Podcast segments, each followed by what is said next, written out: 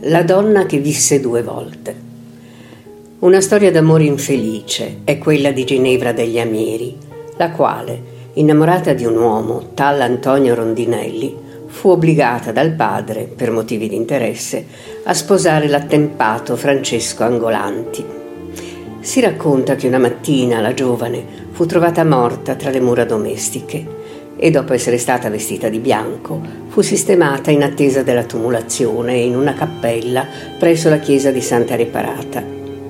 Tuttavia, la donna non era passata a miglior vita, ma era caduta in uno stato di morte apparente e svegliatasi di notte, stanca e affamata, ritornò presso la casa coniugale e Francesco, nel vederla, credendola un'apparizione, la scacciò malamente.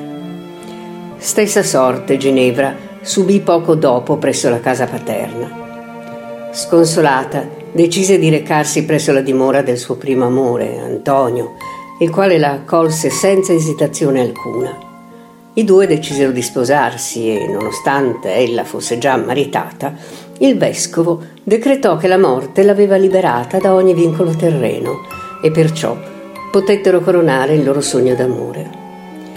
Si dice che il suo spettro compaia ancora oggi nel tragitto tra Piazza del Duomo e Piazza Giglio, passando da Via del Campanile, che dopo il fatto fu ribattezzata dal popolo Via della Morte.